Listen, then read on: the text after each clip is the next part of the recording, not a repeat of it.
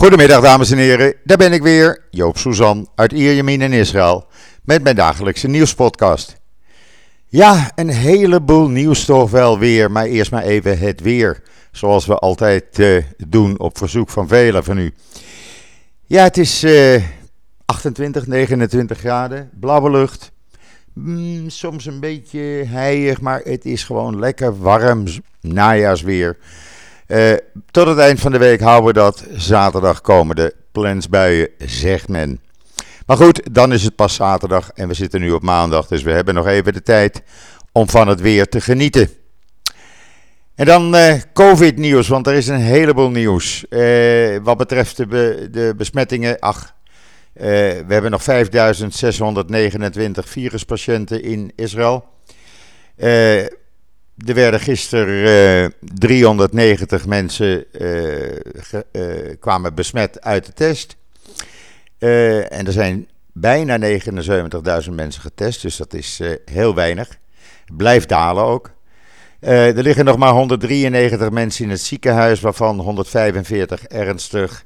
En daarvan zijn er 109 kritiek, met 98 van hen aangesloten aan beademingsapparatuur.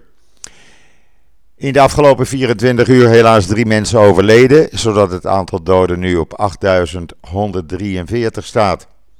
In het artikel uh, op israelnieuws.nl zit ook weer de grafiek waarbij je kan zien dat de meeste uh, patiënten, viruspatiënten, niet gevaccineerd zijn. En dan is er uh, heel goed nieuws over Israëls eigen vaccin. Israël is een vaccin aan het ontwikkelen en de resultaten zijn meer dan verbluffend, zegt men. Het is bestand, het werkt tegen alle grote virusstammen, de alpha, de beta, de gamma en de delta. Uh, men verwacht dat het in de loop van december gebruikt kan gaan worden. En vooral voor mensen die tegen het Pfizer-vaccin zijn, omdat het een mRNA-vaccin is, zou dit uh, ideaal zijn, want het is geen mRNA-vaccin. het werkt op ja, spijk-eiwitten. Uh, en uh, ja, die, uh, die vechten dan tegen het virus in je lichaam. men is bijzonder enthousiast over de resultaten. het artikel staat in de Jeruzalem Post. Het is een heel exclusief lang artikel. En men heeft ook patiënten in ziekenhuizen ermee behandeld. En die knapten meteen op, heel snel zelfs. men is nog verder onderzoek aan het doen. Maar zoals het er nu uitziet, zou dit vaccin echt, uh, ja, zeg maar, ik wil niet zeggen de oplossing zijn, maar een van de betere vaccins die er op de markt uh, zijn op dit moment. En nogmaals, men hoopt december mensen hiermee te vaccineren, vooral de weigeraars van het Pfizer en Moderna vaccin, hoopt men daardoor over de streep te halen. Daarnaast is het nu duidelijk dat uh, vrijwillige vaccinatie van kinderen vanaf 5 tot 11 jaar volgende week gaat beginnen in Israël. Ouders kunnen zelf beslissen of ze al of niet hun kinderen willen vaccineren. Uh, er zit geen dwang bij, zoals sommigen op uh, social media zeggen. Het is helemaal vrijwillig. Doe je het niet, dan doe je het niet. Doe je het wel, dan doe je het wel. Zo simpel is het gewoon. En dan uh, zeggen Israëlische experts, u kunt dat lezen op israelnieuws.nl, ga niet vliegen als het niet dringend noodzakelijk is. Uh, als je gaat vliegen, loop je het grootste risico besmet te raken. Er zijn nu uh, enorme virusuitbraken in Europa. U weet het allemaal in Nederland natuurlijk. En men zegt: ga daar niet naartoe, want de kans dat je besmet raakt is uh, aannemelijk. En raak je niet besmet, kan je altijd een een of andere virusvariant Israël weer inbrengen. En dat hebben we liever niet. Als je niet moet vliegen, doe het dan niet. Blijf gewoon thuis. En stel het uit totdat de zaak wat meer onder controle is. Dat zeggen eh, de vier beste experts op uh, virusgebied uh, in Israël. En ja, dat zijn niet zomaar experts dus. We zien ze regelmatig op televisie. Ze leggen alles keurig uit. En dat geeft ook vertrouwen. een expert, professor Galia Ragav, dat is net zo'n, ja, het lijkt wel een hele schattige grootmoeder. En die zegt, persoonlijk reis ik niet. ze zegt maar, ik kan niet het hele land afsluiten. Maar iedereen moet dat voor zichzelf maar zien. Maar gezien de hoge graad van besmettingen in Europa is het veel beter om gewoon thuis te blijven en lekker de natuur in Israël in te gaan. En dan, ja, de, de, de directeur Volksgezondheid heeft gisteren uh, namelijk ook gezegd dat ja, als dat zo doorgaat in Europa, met name Nederland, Duitsland, Frankrijk, België begint ook al, Oostenrijk, hij zegt dan, ja, dan gaan we die landen toch op de rode lijst zetten. Dat betekent geen vluchten naar en van die landen, er geen mensen uit die landen die in Israël worden toegelaten. Dat doen we niet. We zijn nu juist uit die vierde golf. We willen het voorlopig even zo houden. En we willen niet dat allerlei varianten van het virus Israël binnenkomen. Het zal een teleurstelling zijn voor heel veel mensen. Israël heeft ook uh, de toegang voor toeristen uit Rusland die met Sputnik 5 zijn gevaccineerd voorlopig uitgesteld. Bennett had dat met Poetin afgesproken dat ze erin mochten. Dat gaat even niet door. Na 1 december mogen ze er waarschijnlijk in, maar dan alleen na het doen van een serologische test. Uh, en is die positief, dan word je linea recta op het vliegtuig terug naar Rusland gezet. Nogmaals, uh, Israël doet alles om te zorgen dat uh, ja, de zaak onder controle blijft. En dan even over dat Israëlische echtpaar in uh, Turkije, wat daar vastzit. Zogenaamd omdat ze spionnen zouden zijn. Uh, volgens de uh, verschillende bronnen binnen de regering. Er wordt echt onderhandeld. De president, de premier, de minister van Buitenlandse Zaken. Iedereen die iets kan doen, doet iets. En de volgende, de komende 48 uur, zeg maar tot morgenavond, dinsdagavond, zijn kritiek. Dat wil zeggen, komen ze dan niet vrij, of is er geen zicht op vrijlating uh, in de dagen daarna, dan zouden ze wel eens voor jaren in een Turkse cel kunnen verdwijnen. Gisteravond zagen we live ook een Israëlische verslaggever van Channel 13. U kunt het zien als u even doorscrollt op mijn Twitter-account. Uh, die stond een verslag te maken in Istanbul en die werd door de politie in zijn kraag gegrepen. En moest mee naar het politiebureau omdat hij uh, al zijn materiaal moest uh, deleten. en dat gebeurde tijdens een live uitzending. Kan je nagaan hoe ver het in, Turkije al is, want dit is niet normaal, echt niet. Wat ook niet normaal is, een Joodse studenten legt het diepe academische antisemitisme bloot. Ik moet opstaan tegen deze haat, zei ze tegen onze columnist Bas Belder, voormalig lid van het Europese parlement. En Bas heeft uh, met haar een interview gehouden. U kunt dat lange interview, maar heel interessante interview, kunt, u met haar, kunt u lezen op israelnieuws.nl. En ik zou het aanraden aan iedereen, want ja, het is een interview naar aanleiding van een avond op 8 november, jongsleden. En ja, wat zij zegt, uh, ik denk dat dat voor de meeste universiteiten in Europa geldt. Er is gewoon een hele diepe haat tegen Israël. en ik ben daar een beetje van geschrokken toen Bas dit artikel instuurde, want dat het zo erg was, had ik niet verwacht. En dan, uh, ja, we weten allemaal dat het internationale vrachtvervoer uh, op dit moment een grote puinhoop is. Uh, door die corona-pandemie natuurlijk. Overal lange wachttijden en vracht wat zich opslaat en meer opslaat. Schepen die niet kunnen lossen, schepen die niet kunnen laden. Nou, er is een Israëlisch bedrijf die daar de oplossing voor heeft. Windward. En Windward zegt, wij kunnen dat wel. Wij hebben de mogelijkheden. Uh, maar ja, dan moet er wel uh, even gewerkt worden. En wij kunnen dat overal installeren in de grootste havens ter wereld. Heel interessant verhaal. met veel ja, technische details, maar goed genoeg om te leren waarom het zo een puinhoop is in de havens. Er zit ook een video bij waarin het wordt uitgelegd. Ik zou zeggen, lezen. En dan de commandant van de Israëlische luchtmacht. Die was uh, op bezoek in de Verenigde Arabische Emiraten. Want daar is namelijk een, uh, ja, een luchtvaartshow. Hij heeft daar gesproken met zijn collega, waarmee hij inmiddels bevriend is, van de Emiraten. En hij heeft gesproken met de Jordaanse luchtmachtbaas en uh, nog een aantal andere uit Europa, waaronder de Duitse luchtmachtbaas. Zo ziet u maar dat, ja, uh, normaal is normaal, zullen we het zo maar zeggen. En dan nog even over dat Turkse echtpaar.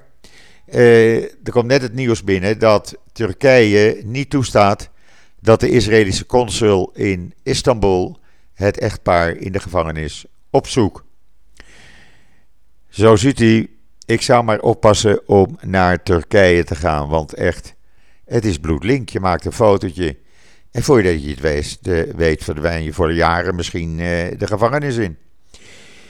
En dan uh, Israëlische Artificial Intelligence. Ja, daar zijn we weer. Die hebben een tool ontwikkeld waardoor op dit moment in Israël 35% uh, minder patiënten verkeerde medicijnen krijgen toegediend. Het onderzoek is gedaan door het Maccabi Ziekenfonds. En die zeggen, ja, uh, sinds we die tool gebruiken, uh, krijg je een geperso gepersonaliseerde, ik kom er niet uit, gepersonaliseerde behandeling.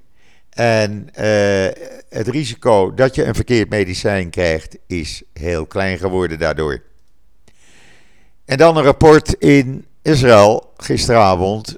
Het blijkt dat in de komende jaren door uh, ja, internet, door digitalisering, 15% van de banen in uh, het ambtenarenwereldje gaan verdwijnen. Die zijn niet meer nodig, worden overgenomen door computers. En uh, ja, dat zijn banen zoals telefonisten, secretarissen, secretariaatafdelingen, griffiers van ministeries. Dat soort banen gaan allemaal verdwijnen en worden vervangen door computers. En voor wie het niet wist, ik wist het ook niet hoor, maar komende vrijdag, de 19e, is het Wereldtoiletdag. Ja, u gelooft het niet, maar ze hebben overal een dag voor tegenwoordig. Komende vrijdag Wereld Toiletdag. Sla het toiletpapier maar in. Maar op uh, Twitter heb ik een leuk uh, artikel gezet uit Israël 21C over toiletten in Israël en andere delen van de wereld. Uh, vele oude toiletten natuurlijk die ze hier gevonden hebben. Toiletten met twee handgrepen, de stortbakken voor korte en nou, voor kleine en grote boodschappen. Nou ja, van alles en nog wat. Hier in Israël doet men alles met toiletten. Ook om kanker op te sporen bij mensen. Uh, de gezondheid van mensen te bepalen. Uh, milieuvervuiling tegen te gaan. Nou ja, je kan het zo gek niet indenken. Of er is in Israël wel een onderzoek naar. En gisteravond waren er vier Palestijnse jongetjes zo heldhaftig om een winkel in Oost-Jeruzalem in de fik te steken. Nou, dat werd zo'n ontploffing. Als je kijkt in de Jeruzalem Post, zie de video. Dat uh, die hele gevel werd eruit geslagen. En die jongetjes waren gewond en zitten nu, uh, zijn meteen gearresteerd. En zullen voorlopig even gratis onderdak krijgen. En dan Hezbollah is bezig in uh, Colombia. Er zijn er twee opgepakt van Hezbollah. En men houdt andere Hezbollah-leden, want er schijnen er nogal heel veel rond te lopen daar. Ook in Venezuela, maar daar mogen ze. Maar in Colombia lopen ze rond en waren van plan uh, Israëlische en Amerikaanse zakenlui te ontvoeren. Colombia houdt ze nu zoveel mogelijk in de gaten. de zakenmensen uit Israël en Amerika zijn gewaarschuwd van jongens, pas op, het wordt een beetje link. en dan kunnen ze zelf bepalen wat ze wel of niet willen doen. En dan in Berlijn op het Holocaust Monument. U weet wel, die hele grote stenen blokken. Daar was een Italiaanse toerist en die vond het zo leuk om van blok naar blok te springen. Dat hij op een gegeven ogenblik viel. En ja, toch wel behoorlijk gewond raakte. Uh, loontje komt om zijn boontje. Als je geen respect toont voor een holocaustmonument, ja, dan word je vanzelf afgestraft. En dan Albit, het defensiebedrijf hier in Israël. Die heeft nu een filiaal opgericht in de Verenigde Arabische Emiraten. Omdat ze samen met uh, het leger van de Emiraten uh, uh, oplossingen gaan vinden voor hun operationele benodigdheden. En die specifiek voor hun gaan ontwikkelen samen met technici uit Dubai. En dat is dus een Israëlisch defensiebedrijf. Ik bedoel maar. In Badjam, waar het al een tijdje ja, niet uh, kosher is, daar vonden een aantal jonge rechtse Israëli's het nodig om uh, Arabieren die met hun Joodse vrienden zaten te praten aan te vallen. Uh, gewoon uit haat. Ze moesten het ziekenhuis in. Zijn gewond. En politie is op zoek naar ze. Er zijn videoopnames. Dus binnenkort zullen ook deze groep Israëli's worden opgepakt. En dan heeft de IDF de regels voor schieten veranderd. En mag nu ook geschoten worden op dieven van uh, defensiemateriaal en op smokkelaars. Sorry, een slokje water. En waarom? Omdat het, uh, ja, het loopt uh, de spuigaten uit. gisteren, of eergisteren zijn er nog smokkelaars uit Egypte opgepakt met 300 kilo marihuana. Uh, aan de grens tussen Israël en Egypte. En dat kan gewoon niet. En men zegt nu, je mag op ze schieten. Dan moeten ze maar geen smokkelaar, doen, smokkelaar zijn. Of proberen wapens uit magazijnen te stelen. Ja, dan kan je zeggen, geweld moet je niet gebruiken. Maar soms is dat de enige manier. En dan typisch Israël weer. Want ik denk niet dat je dat in een ander land ziet. Maar regeringskantoren die ook nog uh, filialen in andere delen van het land hebben, bijvoorbeeld in uh, Tel Aviv of Haifa. Ja, als ze die kantoren niet verhuizen naar Jeruzalem, dan krijgen ze geen budget meer voor nieuw meubilair of uh, reparaties en renovaties. En dan moeten ze ook huur en belasting gaan betalen. Ook als ze de gebouwen leeg laten staan. En ja, dat zal natuurlijk wel uh, werken om die mensen weer terug naar uh, Jeruzalem te krijgen. En dan Zuid-Afrika. Ja, daar zijn ze weer. Die zijn geen vrienden met Israël. En omdat ze geen vrienden met Israël zijn, boycotten ze dus Miss Universe van Zuid-Afrika. Omdat hij toch deel gaat nemen aan de Miss Universe wereldverkiezing. Uh, in Eilat in december, 12 december. En dat vinden zij uh, niet goed, die regering. Want, zeggen ze, het is, uh, ja, daar steun je de gruweldaden tegen de Palestijnse bevolking mee. Ja, je kan het ook ver zoeken natuurlijk. Hè? ik bedoel, waar slaat dit in vredesnaam op? Maar goed, dat is dus de Zuid-Afrikaanse regering. Dan weet u dat maar. En dan uh, gisteravond, het was op televisie, ik heb het ook gezien. Maar u kunt uh, de video even op mijn timeline bekijken. Uh, er was een familie, een Bedouinenfamilie, op bezoek in het ziekenhuis in Beersheba, het Soroka Medical Center. Die waren bij een van hun familieleden op bezoek. Toen kwam er een andere familie met een gewonde binnen. Die twee families zagen elkaar. Nou, dat werd een schiet- en vechtpartij. Schieten buiten op de parkeerplaats vechten in het ziekenhuis. Nou ja, er zijn er een stuk of 19 of 20 opgepakt. Die zitten allemaal vast. Uh, ze gingen met stenen, stenen gooien, ook naar in het ziekenhuis. Het was niet normaal.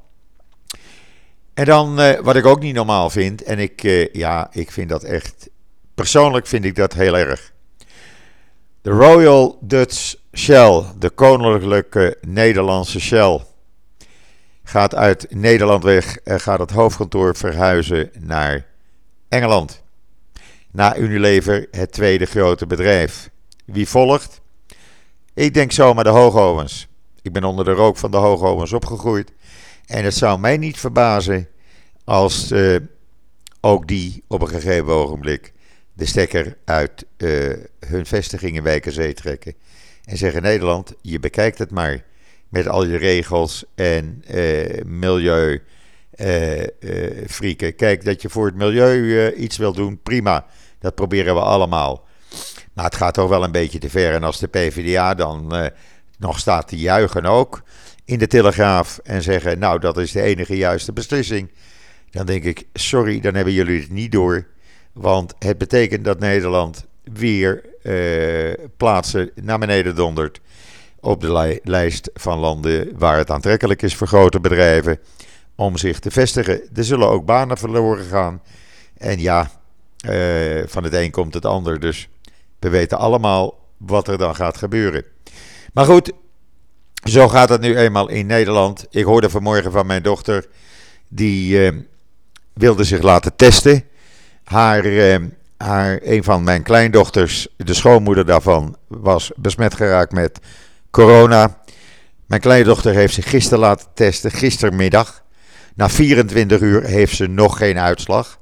Mijn dochter wilde zich laten testen in Amsterdam. Nergens een plekje vrij. Probeerde het in Alkmaar, in Utrecht, in Haarlem, nergens een plekje vrij. In armoede is ze maar bij een van de testcentra in de rij gaan staan.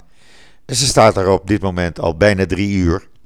En uh, ze is nog niet getest, zei ze me net voordat ik deze opname maakte. Zo gaat dat in Nederland, terwijl je hier met je auto de teststraat inrijdt. Je wordt getest en 15 minuten later krijg je de uitslag. En ben je niet met de auto, dan ga je gewoon naar een testcentrum. En uh, ja, dan word je praktisch meteen geholpen. Goed, ik laat het hierbij. Want ik vind eh, 23 minuten, het is nogal wat mensen. Maar er was ook zoveel nieuws en ik wil het jullie toch allemaal vertellen. Rest mij nog jullie allemaal een hele fijne voortzetting van deze maandag, de 15 november, toe te wensen. Ik ben er morgen weer en zeg zoals altijd: tot ziens, tot morgen.